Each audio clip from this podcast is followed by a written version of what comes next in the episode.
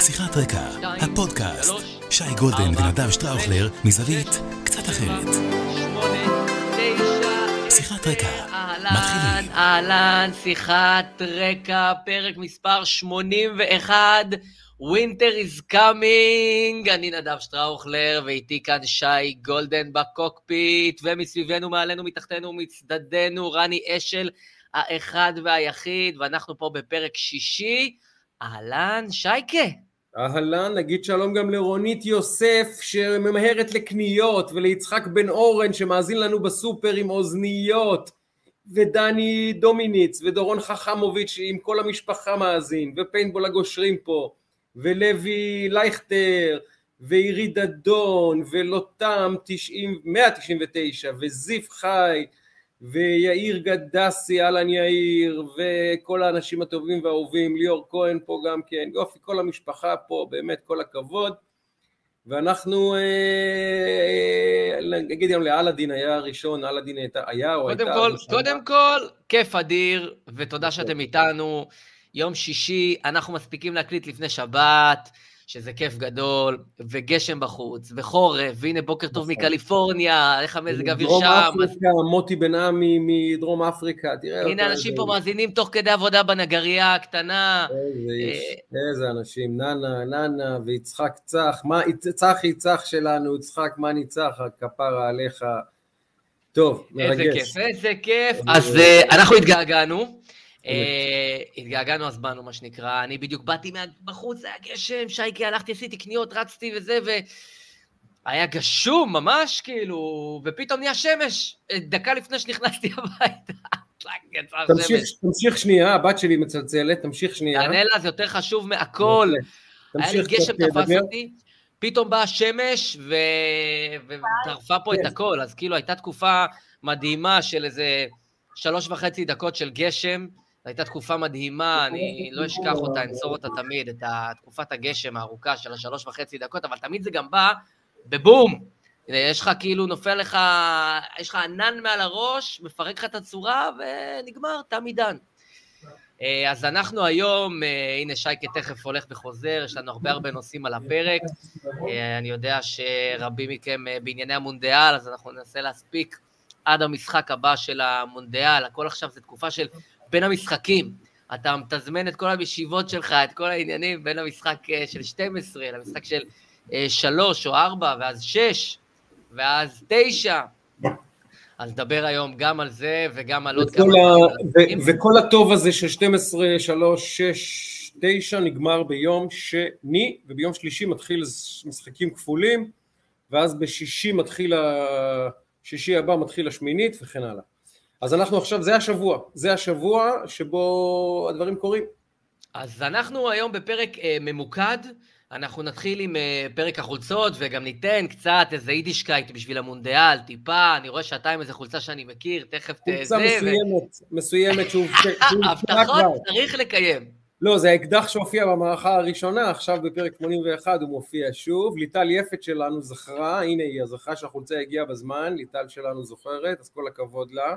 לא, הייתה שאלה אם היא תגיע בזמן, לא הבנתי. כן, ברור כן, שהיא תגיע. כן, כן. לא, ליטל שאלה אם היא הגיעה בזמן, והיא שאלה את זה יום לפני המשחק, אם היא הייתה יודעת איך, איך, איזה מאמץ נעשה כדי שזה יגיע לפני שריקת הפתיחה ממש. בשלוש שרק השופט הארור את, ה, את השריקה, ובשתיים וחצי הייתה אצלי החולצה, היה באמת אירוע מרגש, התלבשתי, אני, אני, אני אספר כבר. תן, תן, תן. ידידנו מר שטראוכלר ביקר בגרמניה באחד מביקורי הליז'ר האינסופיים שלו, עם אשתו האהובה והמהממת שלי, והחליט לעשות הפתעה לחברו הטוב, שייקה, שאוהד את נבחרת גרמניה, וקנה לו חולצה מספר שמונה, תכף נגיד למה זה שמונה, ומאחורה, מקווה שאתם רואים. יא אללה שלך, גולדן. יפה, גולדן. שמונה, אז לדעתי עוד לא היה שמונה מספר גולדן בנבחרת גרמניה מעולם, אבל מי יודע. בינתיים, בינתיים. ובהחלט לבשתי את החולצה, כמו ש... איך שר, איך שר אביתר בנאי, עכשיו רק חסר שיבוא החתן. ובאמת, והתקשטתי והתרגשתי, ושיחקנו 1-0, ואמרתי, בסדר, יפן נבחרת לוחמת, רצינית, ו... וזה יהיה בסדר, אבל בכל זאת גרמניה, עם כל הכבוד, אגב, ברמה ההיסטורית, זה אחד הבתים הכי מרתקים שראינו אי פעם בגיאופוליטיקה. גרמניה ויפן שהיו בעלות הציר במלחמת העולם השנייה נלחמו זו בזו. יש לנו, אה סליחה זה בית אחר, יש לנו היום את ארצות הברית נגד אנגליה, אחרי זה יש ארצות הברית נגד איראן, אה, מונדיאל שיש בו גם היבטים פוליטיים, לא משנה, בכל מקרה הובלנו 1-0, פתאום היפנים משווים 1-1, היה דקה 69, צפיתי עם אחי במשחק, אמרתי לו יהיה בסדר רן זה גרמניה, וגארי ליניקר אמר שכדורגל משחקים 90 דקות ובסוף גרמניה מנצחים. ושור ענף מגיע הגול דקה 74 2-1 ישבתי שם נדב. באמת אותו דבר מונדיאל קודם מול מקסיקו פותחים 1-0 למקסיקו אותו דבר אותו דבר אמרתי זה לא קורה לי עוד פעם. זה לא אמרתי אין מצב זה לא קורה לי עוד פעם אחרי שארגנטינה. אמרתי ארגנטינה בסדר. הגיעו עם כל הלחץ, עם כל ההתרגשות, עם כל, ה, כל העולם ואחותו על מסי, רעדו להם הברכיים, גם מסי קצת פצוע כנראה אומרים, אבל גרמניה? מה מתרגשים? אין ציפיות, אין לחץ, אין כלום, מול נבחרת שהיא משמעותית פחות טובה, אבל זה מה שיפה בכדורגל, ומספר שמונה, שהוא כמובן אורי מלמיליאן וגם אני, הוא טוני קרוס גם, וטוני קרוס לפני שנתיים פרש מהנבחרת, הוא אמר אני רוצה לפנות מקום לצעירים ולהתמקד בריאל מדריד והוא חסר על המגרש טוני גרוס, הוא חסר על המגרש, חסר לנו טוני קרוס, קשר תוקף שיודע גם לעשות הגנה, לבעוט מרחוק, בעיטות עונשין. הבעיה בגרמניה העיקרית היא שאין מי שייתן גול. אין מי שייתן גול. שמע, אבל אני ראיתי, ראיתי את התקציר, לא ראיתי את המשחק, וזה היה נראה כמו כאילו זה, השתיים, שלוש, זה היה צריך להיות שלוש אפס קל, כאילו, ופתאום... כן, כן, היה גם שתיים אפס שנפסל כזה, גול כזה, שלא יודע, בוא נגיד שאם לא הייתי יודע את תוצאות המשחק, בסוף הייתי עצבני יותר, זה היה גול כזה שהיה אפשר לאשר גם, אבל פסלו אותו, בסבבה. אבל uh, ביום ראשון הזה, הופה, נדב ירד, בואו נחזיר את נדב, הנה נדב, הנה. כן, כן, ביום ראשון הקרוב, בתשע בערב, גרמניה במשחק הדחה. פשוט כך מול ספרד. אגב, היא בבעיה קשה מאוד, כי ברור. בגלל הפרש שערים גם של ספרד, גם אם היא תנצח שני משחקים היא לא בטוח עולה. נכון מאוד. אז היא צריכה להתחיל בלנצח את ספרד, מוכרחה, כל תוצאה שהיא לא ניצחון על ספרד, וגרמניה הודחה. זה לא ייאמן בסיבוב השני כבר היא מודחת, אם היא לא מנצחת ביום ראשון את ספרד, שנראית כרגע הקבוצה בין השתיים הכי מרשימות שאני ראיתי, צרפת וספרד, אולי ברזיל. וברזיל, כן. חצי שעה האחרונה ברזיל, אבל אבל ספרד נראתה מדהים, מדהים, מה זה גבי, מה זה, ופדרי, איזה דור גדל שם, איזה שחקנים גדלים שם, ואנחנו צריכים לנצח אותם, היא כרגע אחת המועמדות שלי לגמר ספרד, רק מהמשחק הראשון, אם לא מנצחים אותם, עפים בסיבוב השני, כישלון מזעזע, אני לא יודע, אני... לא, גרמניה, גרמניה, ההפסד הזה ליפן, אני חושב שזו חרץ את גורלה, כי... בגלל הניצחון הגדול של אה, ספרד, הם ממש אה, צריכים אה, כאילו שיפן יפסידו את שני המשחקים, וגם הם לא תלויים בעצמם, בקיצור, בבעיה קשה, מאנשפט. אבל תשמע, אל תאשים את החולצה. לא, לא, החולצה הייתה, החולצה הייתה מלמיליאן, מלמיליאן באמת, אבל לזה אגב, לא פיללנו, תכף נדבר על הקואליציה ומה שמסתמן, לא פיללנו, מה שנקרא, לא פיללנו התחלנו, לא פיללנו השטג התחלנו, זה גרמניה, ותכף נעשה לא פיללנו השטג שתיים, הקואליציה הזאת, נדבר על זה. בוא נראה מה אתה לובש. טוב, אני היום אה, בכל זאת מונדיאל, והיום אני עם חולצה, אתה מזהה אולי? זו חולצה קלאסית ממש. אה, אני רואה פרסומת, אז שנייה... יואו, אתה מלחיץ אותי, אתה מלחיץ אותי, אתה מלחיץ אותי. זו קבוצה של טוטנאם. אוקיי. משנות ה-90, והשחקן שעל גבי, תכף אני אספר סיפור מדהים עליו, אבל אני אתן לך תל כי קשה לגלות, אז אני אתן לך ואז אני אספר את הסיפור. אתה מכיר אותו טוב. 90, אוקיי, תמשיך. לתת לך רמז? כן, טוטנאם שנות ה-90 אני חושב. נבחרת מה? צרפת.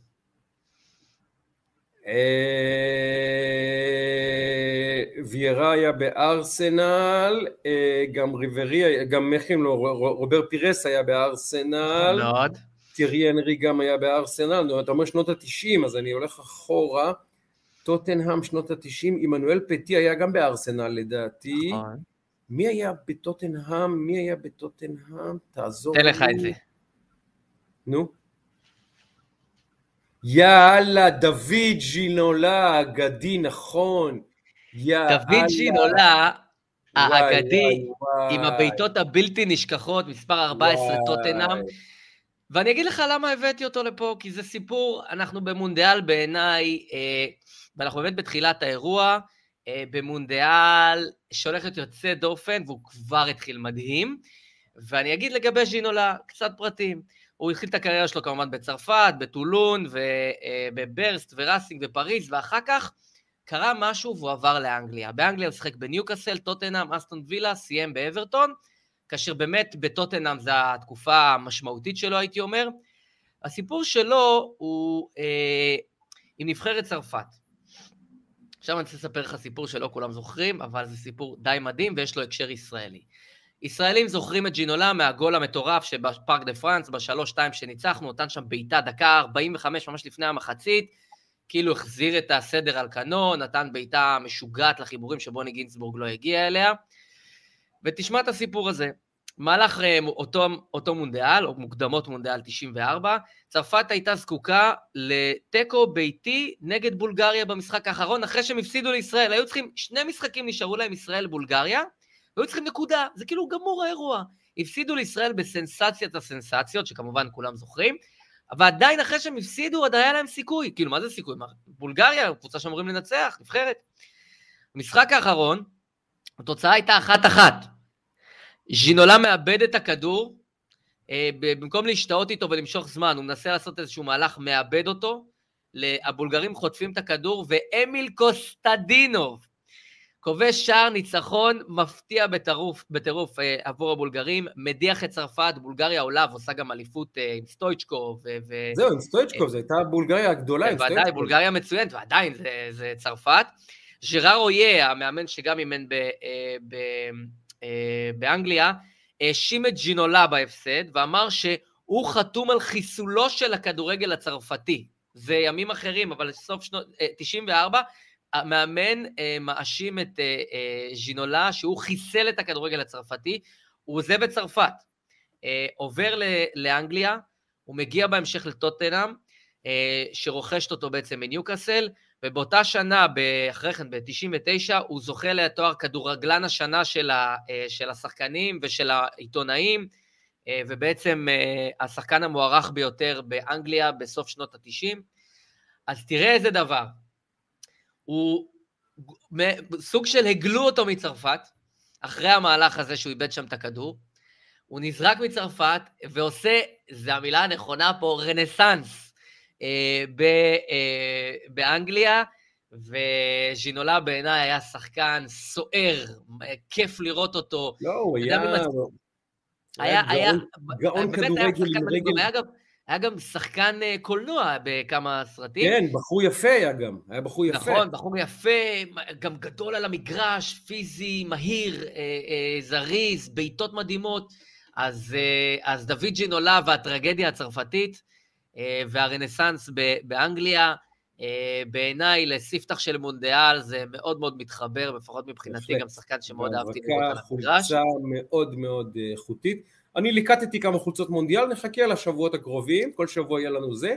בואו נתחיל בעניינים, אני אעשה הקדמה רק ואסביר למי שמאזין לנו בפעם הראשונה וצופה בנו איכשהו בפעם הראשונה, אני שי גולדן, נדב שטראוכלר ידידי ורעי, שותף במשרד התקשורת לניאדו שטראוכלר, אחד מיועצי התקשורת הבכירים בישראל, עבד עם, אה, גם עם ראש הממשלה נתניהו בבחירות מספר אחד, גם עם ראשי מפלגות וסיעות, ניהל קמפיינים מאחורי ולפני הקלעים, מייעץ לחברות ולגופים גדולים במשק בתחומים אסטרטגיים ובין היתר גם אה, מכהן כרב סרן, נכון?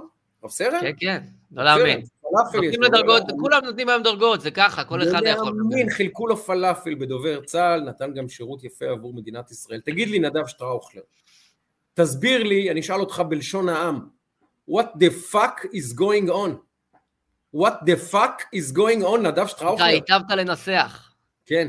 בבקשה. אה, קודם כל, אני מציע לא להתרגש יותר מדי. מכל אוקיי. מה שאנחנו שומעים עכשיו. אתה יודע כמה אנשים שאלו אותי, רגע, הוא הולך להיות שר הזה, הוא הולך להיות שר הזה, הוא הולך לקבל את התפקיד הזה, הוא הולך לקבל... חבר'ה, בואו, הכל... אגב, בזמן שאני מדבר איתך, פתאום, תלה, קרן אור נכנסה פה, איזה מדהים השינויים. ב... אמ, אני אומר צריך להרגיע קצת את הפאניקה ולהיכנס לפרופורציה. אחד, בואו נתחיל מהסוף, הממשלה הזאת קום תקום. אין, אין, אין, אין דרך, אין דרך, בסדר? הכל ספינים, סבבה, רק, רק פה נגיד את האמת, פה בתוך הבית, מה שנקרא, הממשלה הזאת תקום, בסדר? זה, בואו נסיר דאגה מליבנו, אולי ייקח עוד שבוע, אולי עוד שבועיים. אין סיכוי, בסוגריים, ואתה תמשיך מיד בניתוח, אין סיכוי שנתניהו מנסה להקים קואליציה נוספת במקביל ומושך זמן כדי לראות אולי הקואליציה השנייה היותר מרכזית, ממורכזת, אה, תצליח, לא, אין סיכוי כזה? הסיכוי קיים, תאורטית קיים לא, הכל. יש סיכוי, יש סיכוי גם שיאיר לפיד ייכנס להיות אה, ברוטציה עם נתניהו. סיכוי, זה לא יקרה, אבל הדברים האלה לא קורים. כן. אה, וזה גם לא יקרה גם כאן. צריך שיקרה משהו מאוד מאוד מאוד מאוד מאוד קיצוני כדי שמשהו כזה יקרה. אני לא רואה את זה כרגע. הממשלה הזאת תקום, וכרגע אנחנו עדים, תשמע, בוא, בוא נגיד ככה, בצלאל סמוטריץ' לא, יחזור, לא יכול לחזור הביתה אה, לקהל שלו, לשכנים שלו, למשפחה שלו, לשכונה שלו, ולהגיד, לא עלה בידינו. ושתקום פה ממשלה אחרת. בוא, זה לא רע"מ, אין, אין סרט, זה לא קורה. לא הוא, לא דרעי, לא אף אחד. אין דרך. קודם כל נתחיל מזה. נתניהו קיבל לגיטימציה מלאה, קיבל מנדט מלא להקים ממשלת ימין. מה יקרה אחר כך? תכף נראה. אבל הממשלה הזאת תקום. עכשיו, מה אנחנו רואים? אנחנו רואים בשבועות האחרונים, וזה עדיין, אה, מה שנקרא, ביתר שאת יהיה בימים הקרובים, משא ומתן שמתקיים ב, הייתי אומר, שניים וחצי אפיקים. אפיק אחד הוא בחדר הסגור. מתקיים משא ומתן בחדר סגור, שבו כל צד נאבק כדי לקבל את האתנן הפוליטי המקסימלי, כי הוא מבין שעכשיו זה המאני טיים. עכשיו, הימים האלה, מה שאתה לא תעשה עכשיו, תבכה ארבע שנים כנראה, או לא יודע כמה שנים, אוקיי?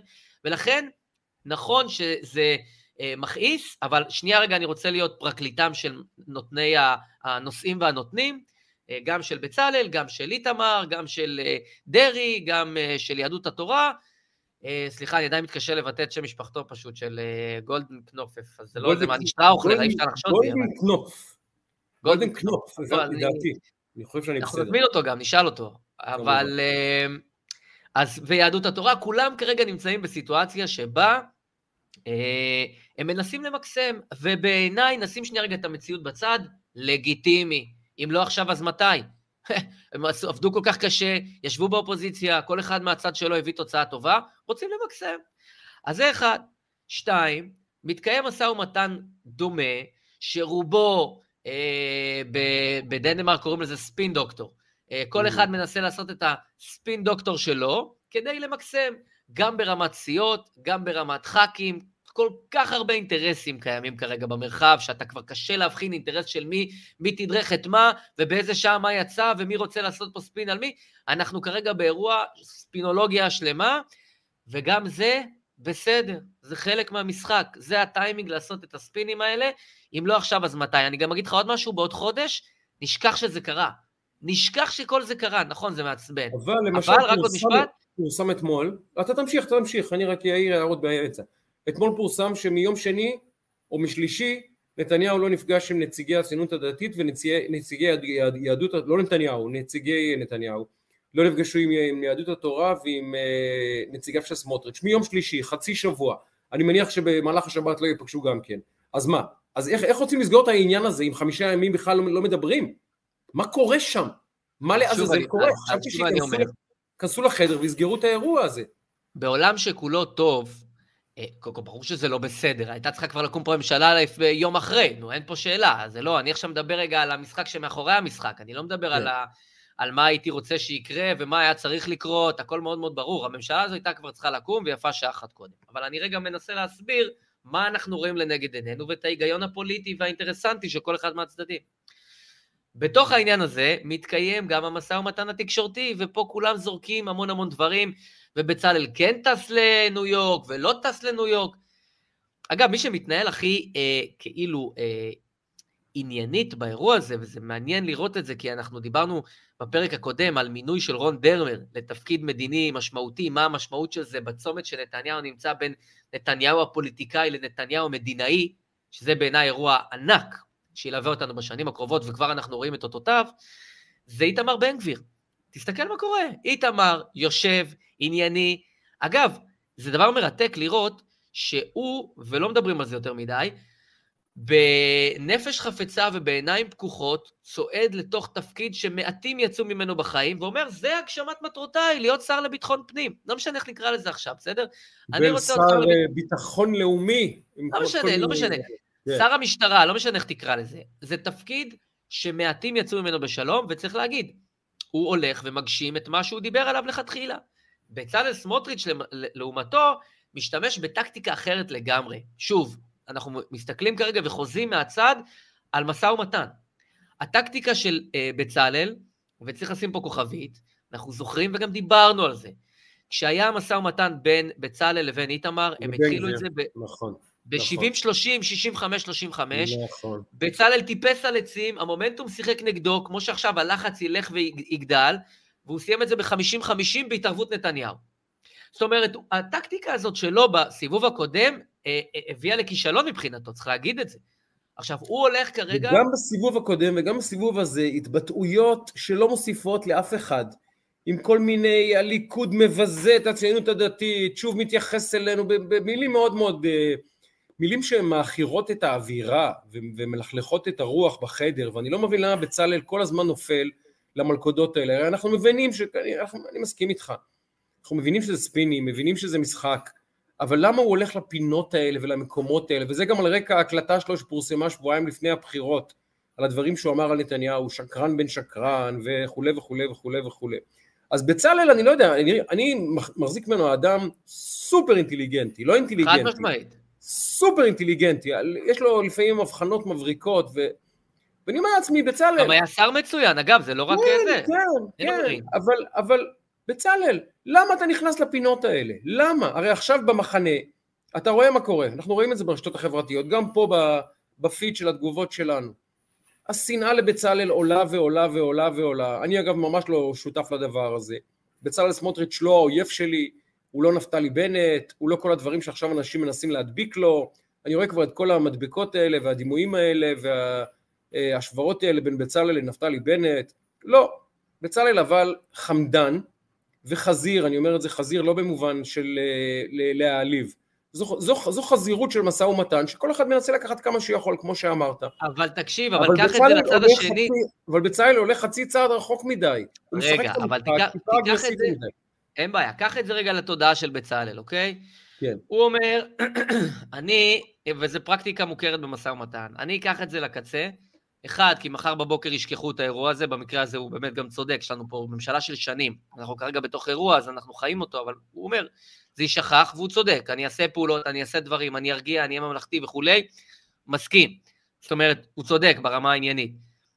שתיים, בשונה מאיתמר, וזה טקטיקות של משא ומתן, הוא אומר, אני עושה, אני עושה כאילו אה, פיץ' אחד גבוה או שניים גבוה יותר, כדי להגיע לנקודת האיזון. הוא הלך לשר ביטחון, הוא ביקש שר ביטחון, כשהוא אגב לא דיבר על זה בקמפיין שלו, בכלל לא דיבר על ביטחון, הוא דיבר על דברים אחרים, הוא דיבר על מערכת המשפט. אני אומר רק את מה שהוא אמר. הוא דיבר על מערכת המשפט, הוא דיבר על התיישבות, הוא לא דיבר על להיות שר ביטחון, זה לא עלה בשום שלב. למה הוא הלך לשם כשהוא יודע ברמת ודאות מלאה שהוא לא יקבל את שר הביטחון? הוא אומר, אני אתאפס על עץ הביטחון כדי למצוא את עצמי מדרגה אחת או שתיים כאילו למטה באוצר, כי לשם הוא כיוון לכתחילה. עכשיו מבחינתו, עכשיו ניכנס רגע ל, ל, לתוך, uh, uh, לתוך הראש של בצלאל. הוא אומר, אני רוצה להיות שר אוצר כי משם אני מאמין שאני יכול להשפיע הכי הרבה ולהגשים את מטרותיי ולהגשים את המטרות שהציבור ששלח אותי אה, ביקש ממני. הוא עומד במפלגה עם שבעה מנדטים, אנחנו פוסט אירוע בנט, שברדק לא רק את הפוליטיקה הישראלית, ברדק כל משא ומתן קואליציוני או כל משא ומתן פוליטי במדינת ישראל, אפילו בהתאחדות הסטודנטים, או ב... לא יודע מה, או במועצת התלמידים. אין בסדר? ספק, אין ספק. זה יוצא מגבולות הפוליטיקה, הדברים האלה, אבל אחרי שאנחנו הדבר הזה, אז עכשיו צריך, אתה לא יכול ללכת עד הקצה לצד השני, וזו ממשלה עדיין של 64 ולא של 84, אז יש לך את מרחב התמרון. ובצלאל אומר, אני אלך לבקש שר ביטחון, כדי לנחות באוצר. עכשיו, אני אעשה כל מיני פרקטיקות, כדי שבסופן אני אקבל את האוצר. אחרי שאני אקבל את האוצר, היכולת שלי לעשות היא תהיה הרבה יותר גבוהה, ולכן אני מוכן לעשות פה מהלכים שהם לא אה, יזכו במקום ראשון בתחרות מלכת החן, כדי בסופו של דבר לקבל את התפקיד. מבחינתי, לא כל, אבל הרבה אמצעים כשרים. אז אני סופג עכשיו אש, אבל בעצם אני עושה את זה כדי לממש אידיאולוגיה. שוב, אני נכנס רגע לראש שלו, אוקיי? בדרך, אתה צודק. בדרך אנחנו רואים פה כל מיני דברים שהיינו שמחים לא לראות אותם, שהם ירי במרכאות בתוך הנגמ"ש ובתוך המחנה, אבל בצלאל, כמו שאתה אמרת, הוא פוליטיקאי שיש לו כבר מיילג' רציני, הוא יודע שזה יישכח, הוא יודע שהאמצעים כשרים, והוא יודע שמה שהוא לא יקבל היום במזומן, לא יקבל בדחוי גם עוד ארבע שנים עכשיו. ולכן זאת הטקטיקה שלו. אני אוהב את זה? לא. אבל אני יכול להבין אותו, שוב, במובן הפוליטי. יכול להבין אותו. שמע, אני, אני רוצה להגיד קודם כל על התגובות על בצלאל. עכשיו הכל ספינים והכל זה רעש לבן, אבל uh, לדברים האלה יש גם uh, משקל מסוים שמצטבר. השפה שנוהגים בה כלפי בצלאל uh, במחנה היא בעיניי מתחת לכל ביקורת, היא לא מקובלת.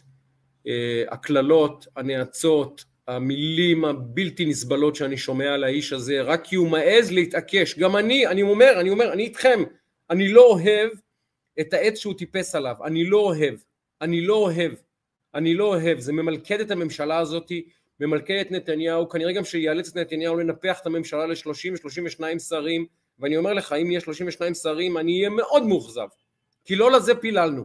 זה, לא זה, לזה פיללנו. זה יקרה, לא לזה אוקיי, זה יהיה באזור הזה. אגב, גם הפירוק של תיק נגב גליל, אז, אה, אז כשזה יקרה, אני אגיד מה דעתי על זה בצורה ברורה, אני נגד זה, ובעיניי זה, זה לא, לא לזה פיללנו. ואחד מהאתגרים של הממשלה היה, כמו שאמרת, ליישר את המדינה אחרי העוקם שהכניס לנו בנט. בנט עיקם את המדינה הזאת, עיקם בה את כל המנגנונים, עיקם את ההיגיון שלהם. ואחד מהתפקידים של הממשלה הזאת הוא להחזיר את השפיות, תרתי משמע, למשחק הדמוקרטי בישראל. אבל הצורה שבה מתייחסים לבצלאל, הדברים שקורים ברשתות החברתיות, אני אומר, אני מתבייש בשביל האנשים האלה. מתבייש. בושה וחרפה. להפוך בן אדם לאויב. זה שחקן בקבוצה שלנו, בסדר, יש ויכוחים, יש אי הבנות, יש סכסוכים, יש אי הסכמות, הכל בסדר, אבל הוא בקבוצה שלנו. מה זה? מה זה ההשתוללות הזאת עליו? איזו השתוללות? הוא הפך להיות אויב ישראל. באיזה... אני לא רוצה להראות חלק מהדברים שנחשפתי אליהם במהלך השבוע האחרון.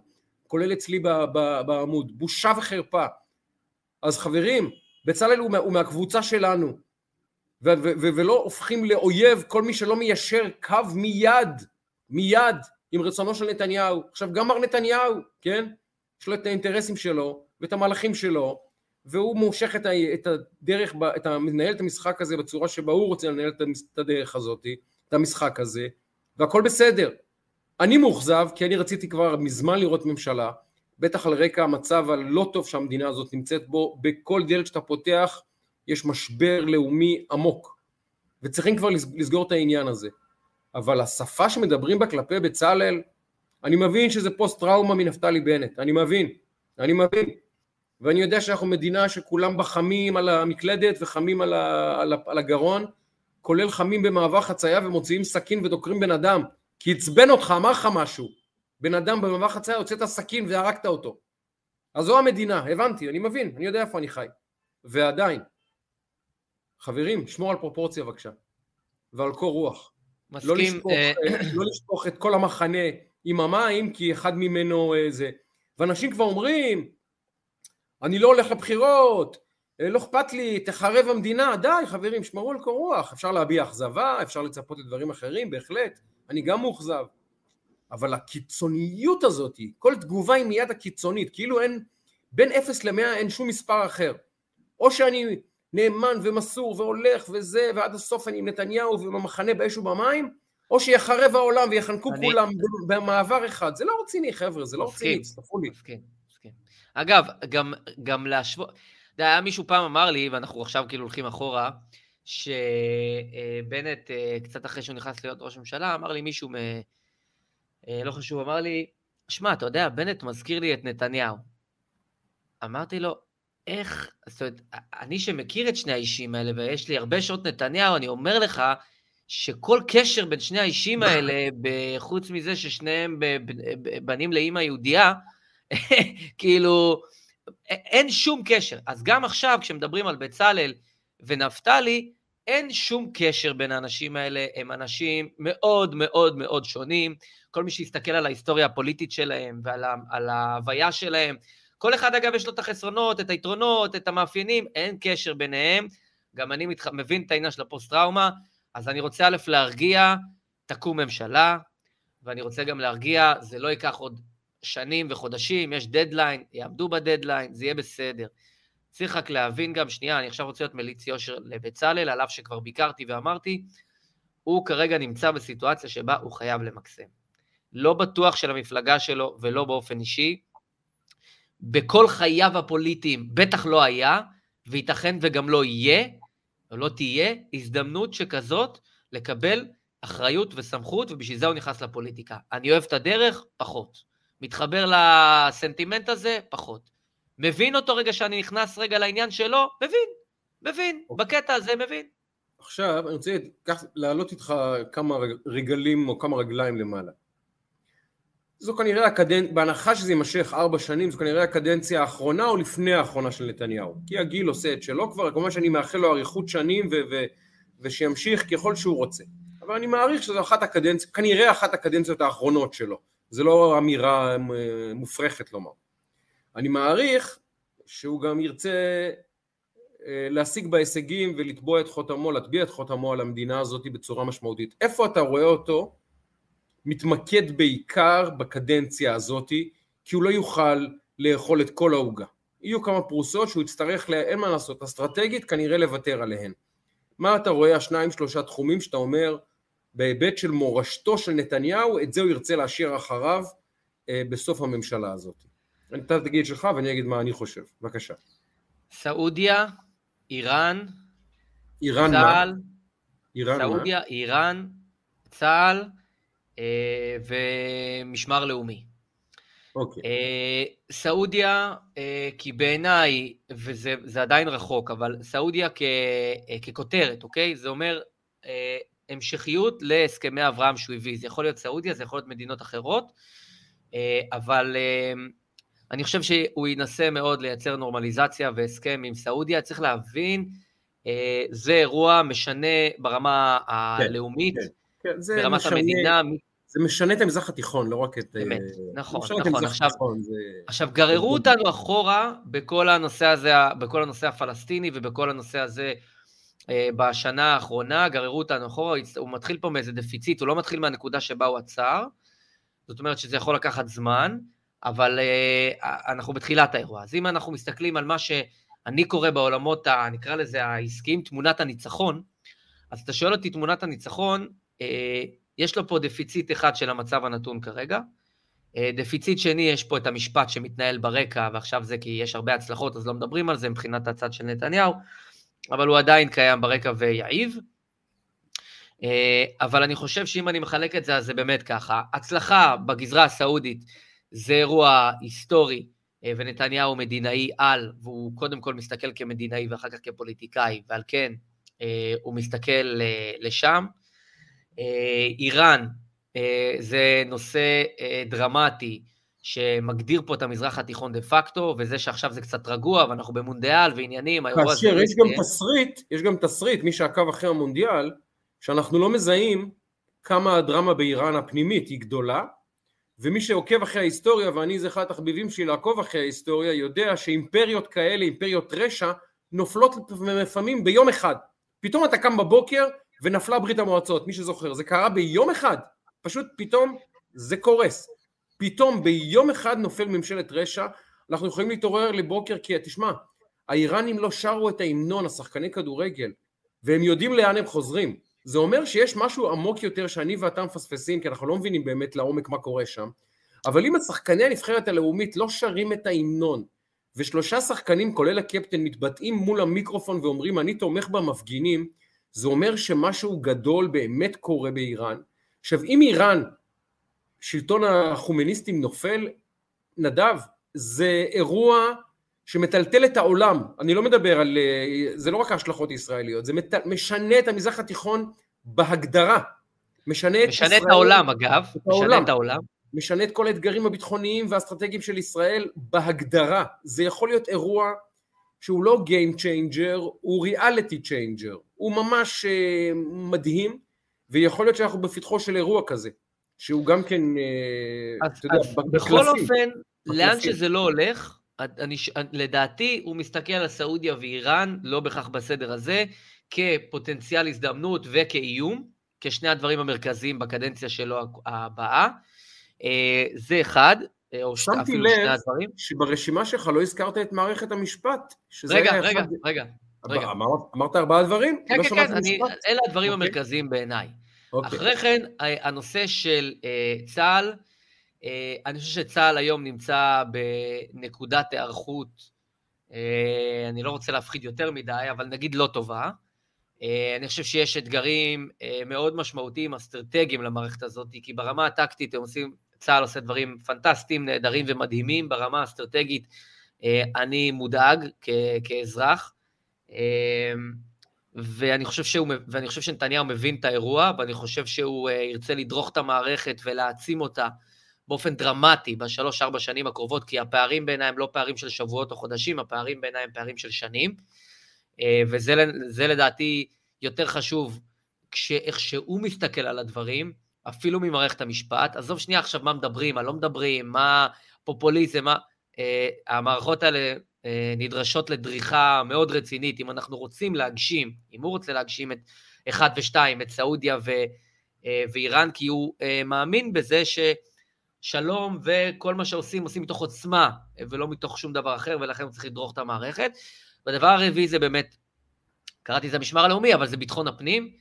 אה, אני חושב שהוא ייתן הרבה סמכויות אה, לאיתמר, אני חושב שהוא ישקיע אה, הרבה מאוד בנושא ביטחון הפנים, מדרום ועד צפון, כדי להעצים פה את נושא המשילות והנושא של היכולת, ואולי נדבר תכף קצת על הנושא של הדרוזים וטירן פרו וכל הנושא הזה, כי זה מתכתב, ואחרי זה, משפט, חינוך, הרבה מאוד דברים אחרים, פנימיים, אבל אני חושב שבסוף אתה לא יכול להגיד, אני הולך לעשות הכל, אתה שואל אותי, אלה ארבע נקודות המשמעותיות.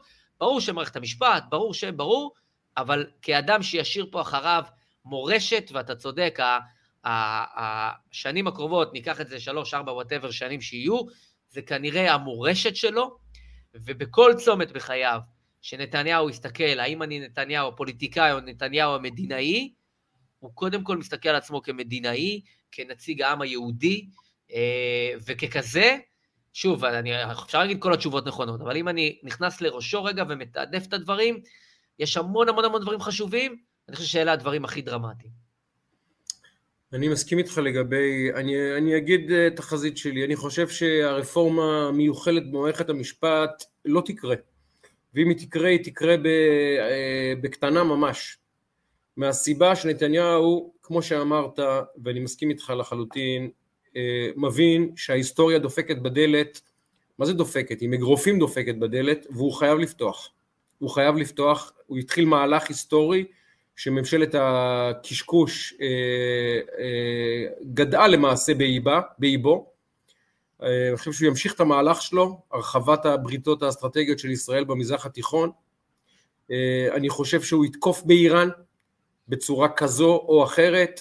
אה, לא סתם יש תמרונים של הצבא הישראלי והאמריקאי, ולא סתם אה, כוכבי ישב בארצות הברית, חזר מארצות הברית ואמר אה, שיתוף הפעולה בין ישראל לארצות הברית יועמק בחודשים הקרובים, משהו מתבשל נדב בקנה בהיבט האיראני, גם אם זה, גם אם מייצרים אופציה רק בפיקציה, רק כדי לאיים על האיראנים, אני חושב שאנחנו מכינים אופציה צבאית שיכול להיות שאפילו תהפוך להיות כמעט ממשית אה, כי אין דרך לעצור את הגרעין האיראני בטוב, זה כבר ברור לכולם.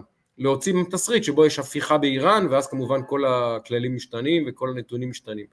אבל אם המשטר הזה ממשיך, אנחנו יודעים, אה, פקחים, שמקחים, אה, סנקציות זה לא יעזור, צריכים לפעול צבאית, אם אפשר בכלל לעצור את זה צבאית. אז אני מעריך בזה. אני חושב שמערכת המשפט בסופו של דבר היא הגביע הקדוש של אויביו המרים של נתניהו. אנשים שניסו להכניס אותו לכלא, ועדיין מנסים להכניס אותו לכלא, אנשים שמנסים לקעקע את הלגיטימיות שלו ואת של כולנו על הדרך, הגביע הקדוש שלהם הצוואר בקבוק שבאמצעותו הם אוחזים בעצם בגרונה של המדינה עם מערכת המשפט ונתניהו יודע שכל מתקפה שלו על הגוף, על, הגוף הזה, על הגורם הזה, על המערכת הזאת, תהיה הכרזת מלחמה גלויה מבחינתו עליהם, והם יעשו כל מה שהם יכולים לעשות כדי למרר את חייו ולקצר את חיינו כולנו, ואני חושב שהוא ייתן אולי איזשהו אה, פסקת התגברות למשל, הוא יסכים להעביר, אבל זה ייעצר בזה. אנחנו לא נלך את המרחקים של אנשים חושבים פה שאנחנו נלך.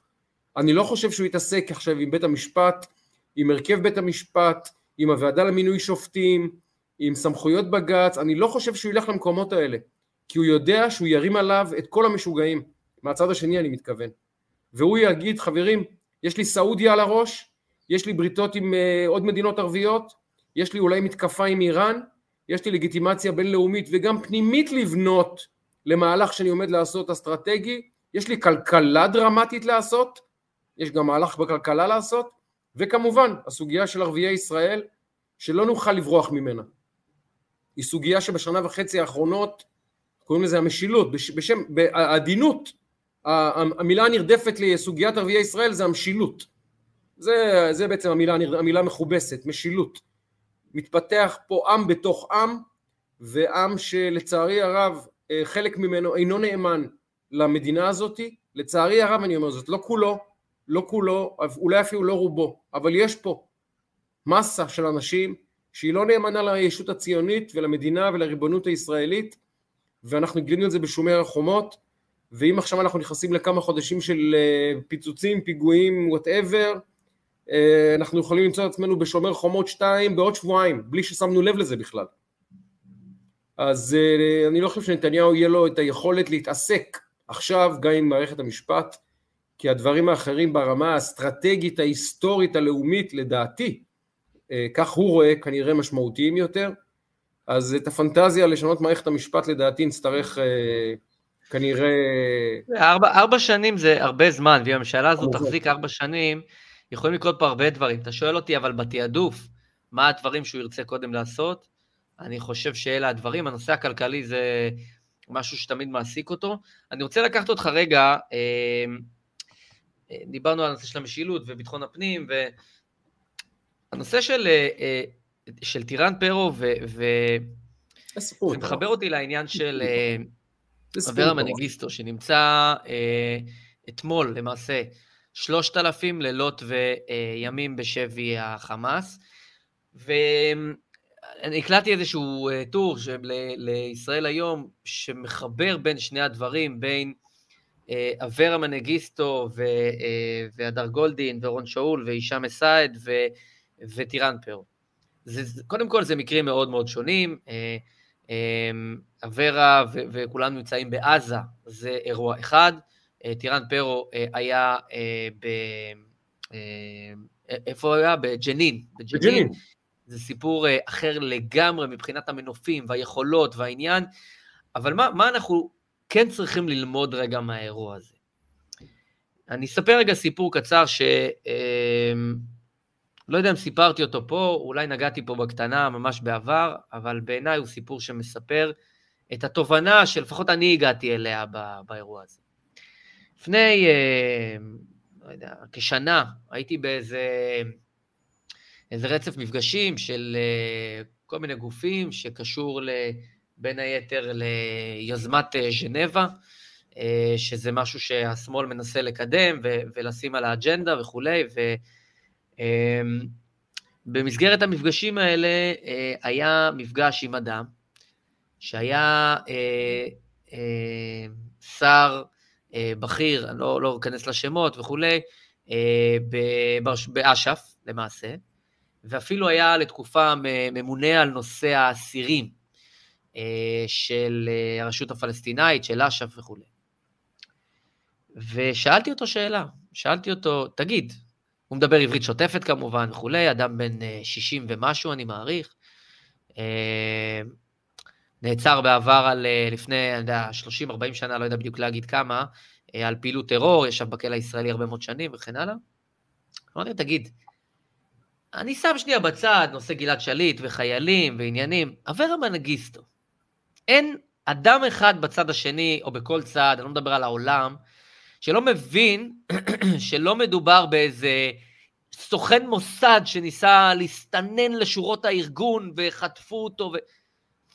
הבן אדם, ברור מצבו הנפשי, ברור, גם לשובב, אני, זה ברור לחלוטין שמחזיקים בו, שמדובר באירוע נפשי מורכב מאוד.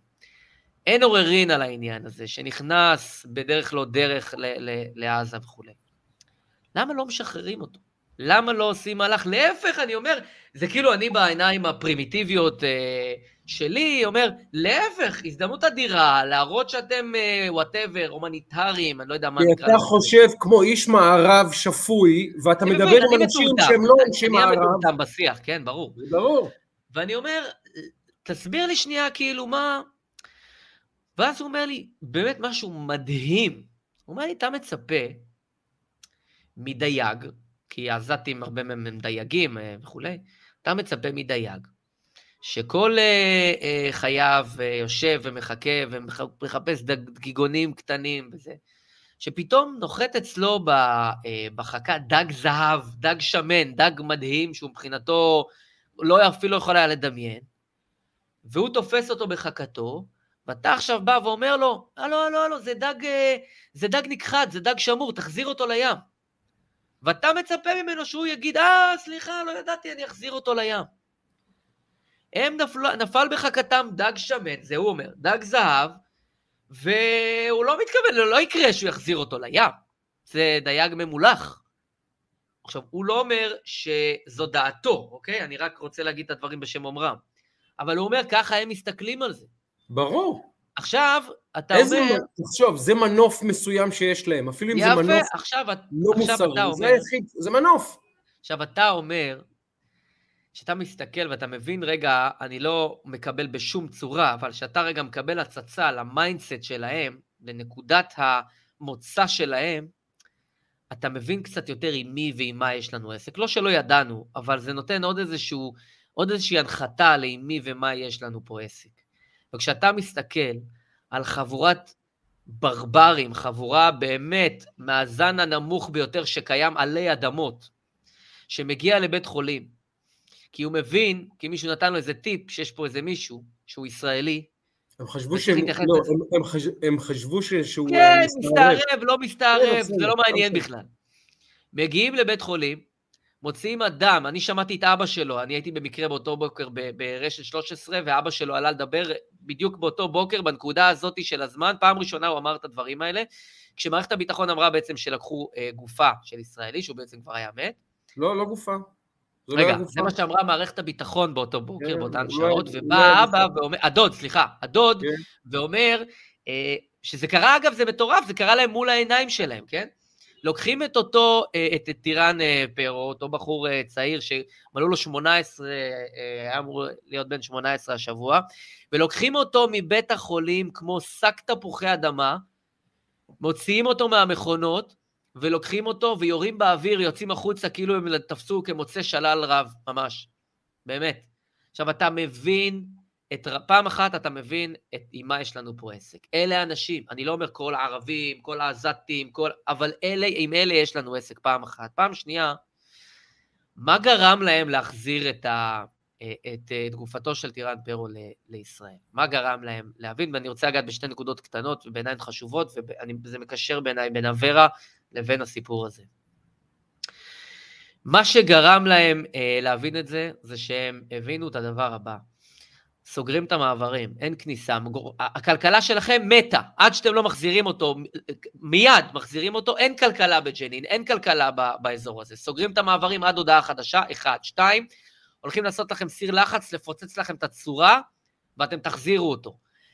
שלוש, ואני לא, לא מוריד מזה את העניין, שהדרוזים אמרו, כן. אל, אנחנו, אני שמעתי את... אני שמעתי אנחנו, את, שולחים חי... אנחנו שולחים אנשים עם נשק, אנחנו. זה לא רק זה, הם אמרו, אני שמעתי את אה, ראש אה, אה, מועצת דאלית אל-כרמל, שכחתי את שמו, שאמר, אני אומר את זה בטוב, אל תגיעו לפה. הוא אמר להם, אל תגיעו לפה. אם המע... טוב שהמעברים סגורים, אם הם ייפתחו, אל תגיעו לפה. אל תגיעו לאף מקום שיש בו דרוזי, אל תגיעו. למה? כי יפתחו לכם את הצורה, זה מה שיקרה. עכשיו, הם מבינים את זה. לא דרישות הומניטריות, שמעתי בהתחלה, אנחנו מצפים כמשהו הומניטרי, אין הומניטריה, הם לא יודעים מה זה, אין דבר כזה. רפיק חלבי, תודה, אה, דני. אה, רפיק חלבי, זה לא מועצת אה, דליית כרמל? לא כן, כן, ודיבר יפה ולעניין, וממש דיבר טוב, אבל גם אמר במרומז ולא במרומז. אה, אל תגיעו לפה. כי הם מבינים רק דבר אחד, כוח בלתי פרופורציונלי. רק כשאתה מפעיל כוח בלתי פרופורציונלי, הם מתחילים להבין את האירוע. ואני אומר לך שהגיע הזמן, ובאמת יפה שעה אחת קודם, זה לא יחזיר כנראה את אברה מחר בבוקר.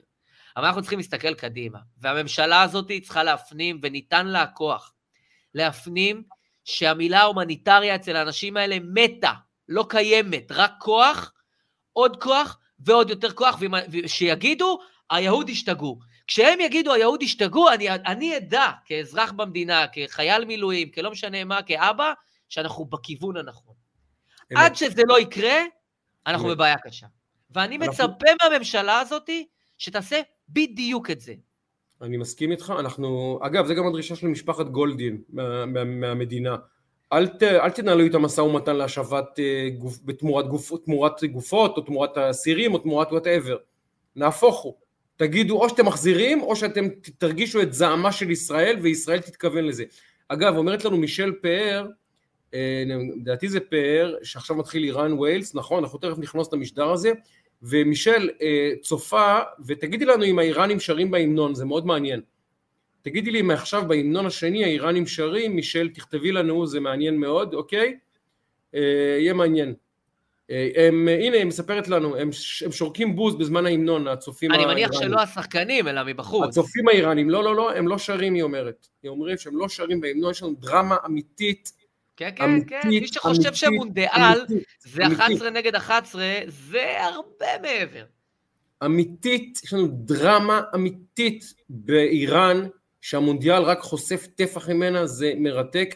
אני מסכים איתך לגבי חברינו הטובים, ואני חושב שגם ערביי ישראל, אני אומר את זה באהבה רבה, יש ערבים ישראלים רבים טובים, מסורים, נאמנים, שהם שותפים ופרטנרים לחיים פה, משותפים במדינה הזאת, רבים מאין ספור יש פה, אבל יש פה גם קבוצה שאין מה לעשות, עד שהיא לא תרגיש את זרועה של מדינת ישראל באמת, תרגיש אותה.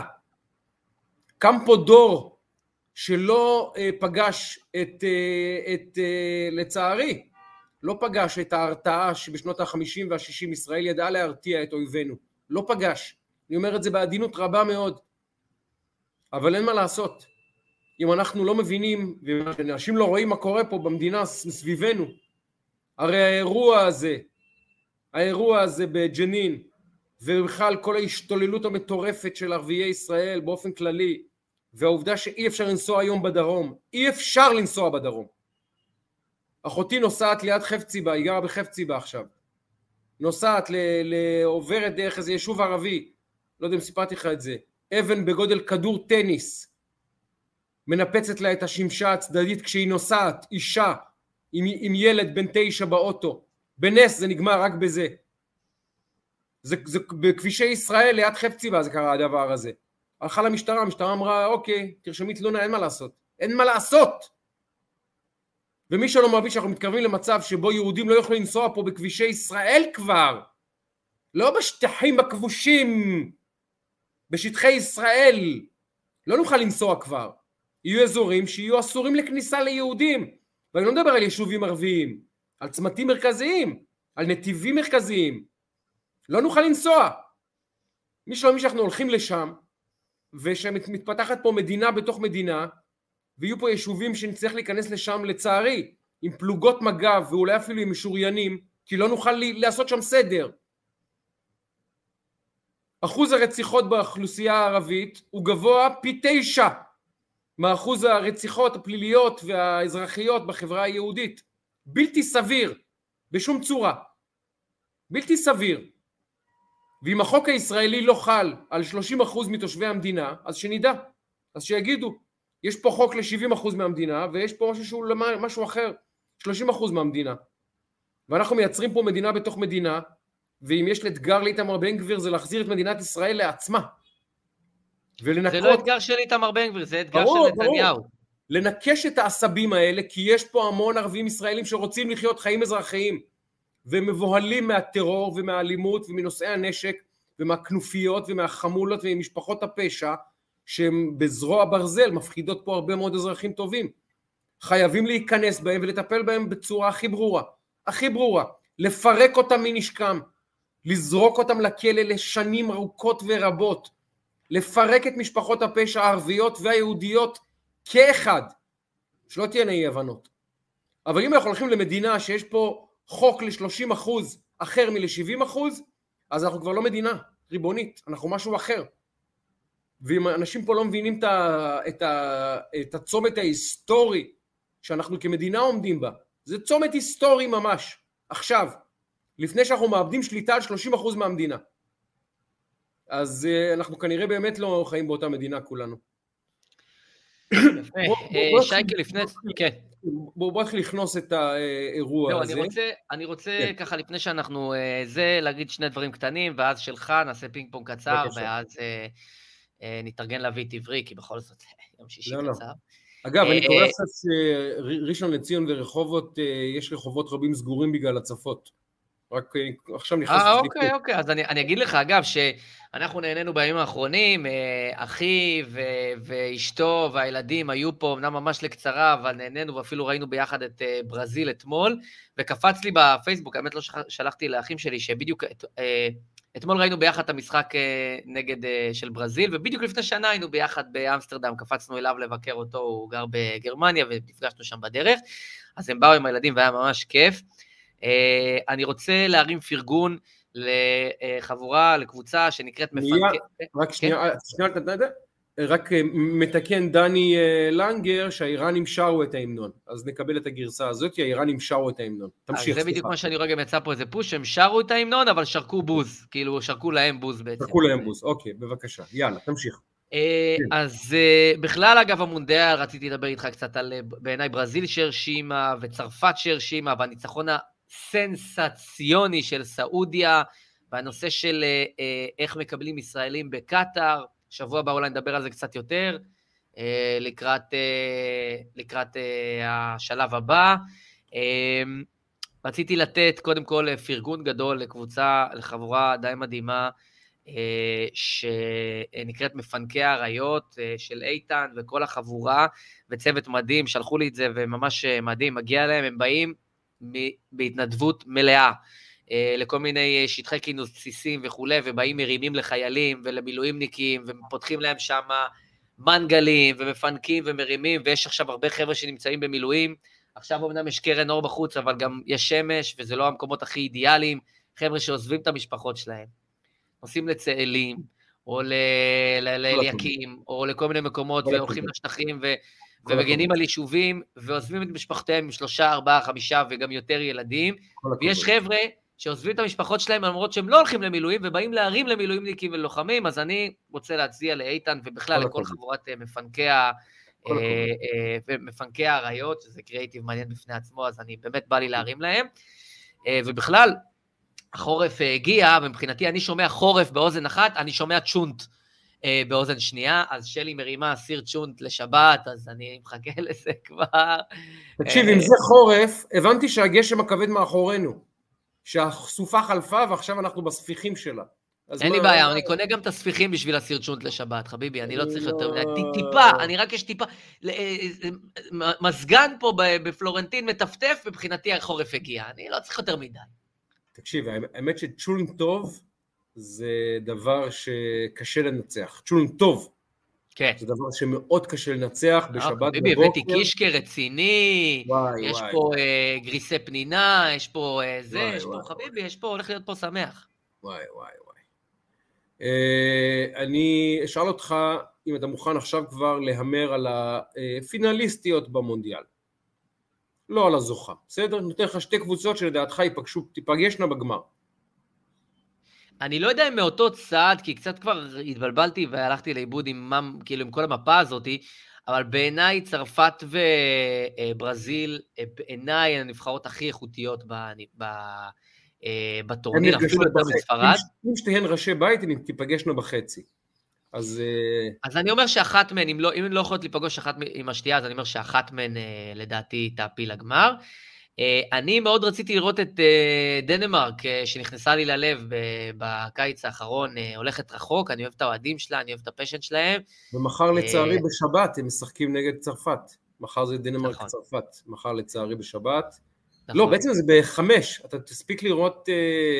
כן, שבת יוצאת מוקדם, אז אם זה, אם זה המשחק... רגע, זה חמש או שש? שש לדעתי. בוא נראה. תבדוק, אני לא זוכר, לדעתי זה שש. לדעתי זה... אם זה שש אז אני בטוח תופס. לדעתי זה שש. או שאני טועה וזה שלוש. לא, הנה אני אומר לך מיד, מחר בשעה שש. צרפת דנמרק, אגב, בעיניי אחד המשחקים הכי מרתקים כן, כן, כן, במונדיאל. כן, כן, כן. אני אגיד לך שם מפתיע.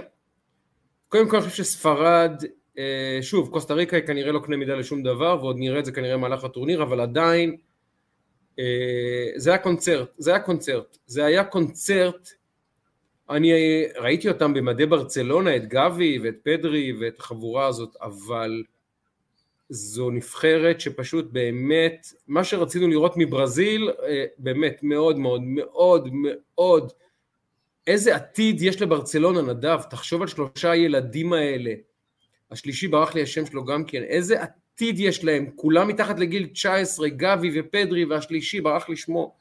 איזה עתיד, הם כנראה ישלטו בכדורגל האירופי עשר שנים עכשיו, עם שני הגאונים. זה צ'אבי ואיניאסטה החדשים, פשוט צ'אבי ואיניאסטה החדשים נולדים שם, מדהים לראות. ואני אגיד לך קבוצה שעכשיו מתחת לרדאר, הולנד. הולנד, ראיתי אותה, אמרתי, זו קבוצה שיהיה קשה מאוד להבקיע לה, יש לה מאמן כריש מאוד מאוד חכם, לואי ונחל, קבוצה עם מסורת אה, ובמשחק מאוד חלש של דה יונג, באמת חלש, הם עדיין ניצחו באופן ממש משכנע. עדיין נתן כדור אה, מפתח לגול, ומספר 14 קבע שער, לדעתי זה ריגש מאוד בהיבט של אה, מאוד. קרויף, זה מדהים לראות מספר 14 כובש במונדיאל. מאוד, אז אני רוצה להפתיע ולומר שספרד, תראה, צרפת היא קבוצה מרשימה מאוד, אבל אני לא אוהב את האגומניה שמה, אני מאוד לא אוהב את uh, מה שקורה לאמבפה מול העיניים שלנו, אני רואה אותו עם שפת גוף של אגו מניאק שאני לא אוהב, לא אוהב. אותו דבר קרה לנאמר, שהיה בובה של שחקן ונהיה בלתי נסבל. שהתבגר אגב, אני מרגיש לי שהוא התבגר קצת. יכול להיות, יכול להיות, אני אה, לא יודע, לא יודע. אה, יש משהו, יש שחקנים שעולה להם יותר מדי, אתה רואה את זה גם ב-NBA, יש את יאניס, שהוא מלך, נסיך, השחקן הכי טוב בעולם, והוא צנוע, ענב וזה, ומצד שני שחקנים שאתה יודע, נותנים עונה טובה וחושבים שכבר אה, מייקל ג'ורדן. די, בוא נשמור על קור רוח. אה, אז אני רוצה להמר על הולנד ועל ספרד בגמר. זו ההימור שלי. אה, זהו. אה, תן לנו הערכה לגבי מתי נראה את הממשלה הזאת כמה. האם אנחנו נצטרך עוד 28 ימים או שיסתיים ב-28 האלה? כי ב- ביום אה, חמישי יום חמישי לדעתי מסתיים המנדט, לדעתי בחמישי הקרוב מסתיים המנדט. אה, לא, רגע, אה, יש להם 28 ימים, ואז יש עוד הארכה של 14 ימים נוספים. כן, אז אני שואל אם 28 או צריכים עוד 14 לדעתך? לדעתי בחמישי אה, מסתיים 28. אני אגיד לך, זו דינמיקה שכל כך תנודתית, שזה יכול להיגמר מחר, וזה יכול להיגמר בעוד שלושה שבועות. לכן אני, אני לא רוצה להמר בזה, כי בסוף, ברגע שהוא סוגר עם השותפות, הוא יסגור את ענייני הליכוד ב-48 שעות, כן? אה, ויהיו פה, אגב, אנחנו עוד נגיע לדבר על זה, כי יהיו פה גם מאוכזבים. ברור. יש פה אירוע בפני עצמו. אירוע. אגב, אה, אה, אם אפשר מילה על דוד ביטן וישראל כץ ועוד כל מיני אנשים שעסוקים יותר בתיקים שלהם ובקואליציות הפנימיות שלהם כדי לקבל את מה שמגיע להם. אני מבין שחיכיתם שנה וחצי, או אולי אפילו יותר, אני באמת אומר מעומק הלב, אני מבין שכל אחד רוצה ודואג לישבן שלו, אבל uh, התבלבלתם, התבלבלתם באירוע, התבלבלתם באירוע, אם זה מר ביטן, אם זה אנשים אחרים. Uh, אני לא רוצה להיטפל למר ביטן דווקא, אבל uh, כל מי שעכשיו בליכוד חושב שהוא יעשה פה uh, קואליציה בתוך קואליציה, או אופוזיציה בתוך קואליציה, ויפעל לשמירת על האינטרסים שלו ועל התיקים שלו, מתבלבל באירוע. מתבלבל באירוע של מה זה הממשלה הזאתי, ומה היא עושה פה בארבע שנים הקרובות, ומה תפקידה בהיסטוריה, ומי שחושב שהאגו שלו וחלוקת התיקים שלו יותר חשובה מההיסטוריה ומהתפקיד שלו בממשלה הזאת בהיסטוריה של מדינת ישראל, התבלבל באירוע. אבל המציאות, פה... המציאות כן. תהיה חזקה יותר מכל, אה, מכל אני ח"כ. מאוד מקווה, אני מאוד, כן, מקווה, כן. אני מאוד מקווה שאנשים פה ישמרו על קור רוח ולא יאבדו עשתונות. גם אם אנשים אבל... לא ישמרו על קור רוח, האירוע הזה יותר גדול מכל פרסונה ספציפית. זאת האמת. זאת האמת. האירוע יותר גדול, אז סבבה, שוב, כמו שדיברנו על בצלאל, יש פה אנשים שבסוף מבינים שכרגע הם במאני טיים כדי לקבל תפקיד, ומה שהם לא יצליחו עכשיו יהיה קשה להם ארבע שנים, ולכן הם פועלים כפי שהם פועלים. בסוף, זה אצל נתניהו, הוא יחליט וכולם יקבלו את דין התנועה, כך או אחרת, ובזה ייגמר. על מה, במה הם יכולים לאיים? מה בצל, בצלאל רץ ברחובות עם אקדח שקוף, ובתוך ה... אה, בתוך ה... אה, הקרוסלה של הכדורים, הטופי. אין כדורים. כן. בתוך התופים, בתוך התוף, אה, זה, אין כדורים, אין לו כדורים, אף אחד שם אין כדורים. בואו רגע נודה על האמת, הממשלה הזאת תקום יותר גדולה מכל אחד מ-64 הח"כים האלה. הם גם כולם מבינים את זה. והציבור שמאחוריהם לא ייתן להם ואין להם לגיטימציה לעשות אחרת. אז בסדר, אני לא מתרגש יותר מדי, הם במשא ומתן, כל אחד מנסה למקסם, אני מכבד את זה, זה יקום, עוד יום, עוד שבועיים, זה ייגמר, וזה יהיה מאחורינו. ואז הם יצטרכו, כמו שאמרנו קודם, למשול, ולשלוט, ולהוביל מהלכים, ובשם הם ייבחנו. יש לנו, אנחנו הולכים, אני באמת באמת חושב שאנחנו הולכים לארבע שנות, ארבע שנים אה, היסטוריות, ממש דרמטיות בהיסטוריה של ישראל.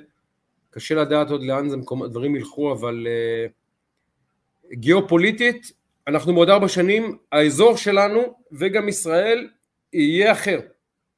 אני מוכן לומר את זה בביטחון כמעט. בעוד ארבע כן. שנים ישראל והאזור ייראו אחרת. כן. ואת זה מר נתניהו יצטרך לנהל. יהיו גם, יהיו גם אה, איך קוראים לזה, תהיה נשורת מהמלחמה בין רוסיה לאוקראינה, שתשפיע גם עלינו. גם המלחמה הזאת טרם מסתיימה והיא יכולה עוד להסתבך עוד. אם חס ושלום פוטין יכניס נשק גרעיני למשחק, זה גם כן יערער את העולם ברמה שאנחנו הרבה שנים לא דמיינו. אנחנו הולכים לשנים מאוד קשות, ואני אגיד לך לסיכום ולסיכום כמחשבה מעודדת, באמת ארבע שנים שהעולם עומד לעבור, שיהיו מאוד דרמטיות, מאוד דרמטיות, גם מתחלף השלטון בארצות הברית, מלחמה ברוסיה ואוקראינה תגיע לנקודת רתיחה, המזרח התיכון ישנה את פניו, אני אומר לך, ישנה את פניו בשנים הקרובות, מזל גדול שלנו, וטוב מאוד שמר נתניהו יושב ב, בלשכה בלוי אשכול ומנהל את האירוע. מזל גדול שהצלחנו לתקן את העווית הזאתי ולהחזיר אותו לכיסא, כי אין אף, אף אדם בישראל שמסוגל את האירוע הזה לנהל ב, בסדר גודל הזה. כרגע בישראל אין אף אדם. אין אף אדם. ומזל גדול שהוא, בשל, שהוא בשלטון יהיה, ואני מקווה מאוד שהוא יצליח להחזיק את הארבע שנים. מקווה מאוד, כי אנחנו באמת נכנסים, אני חושב שאנשים לא מבינים.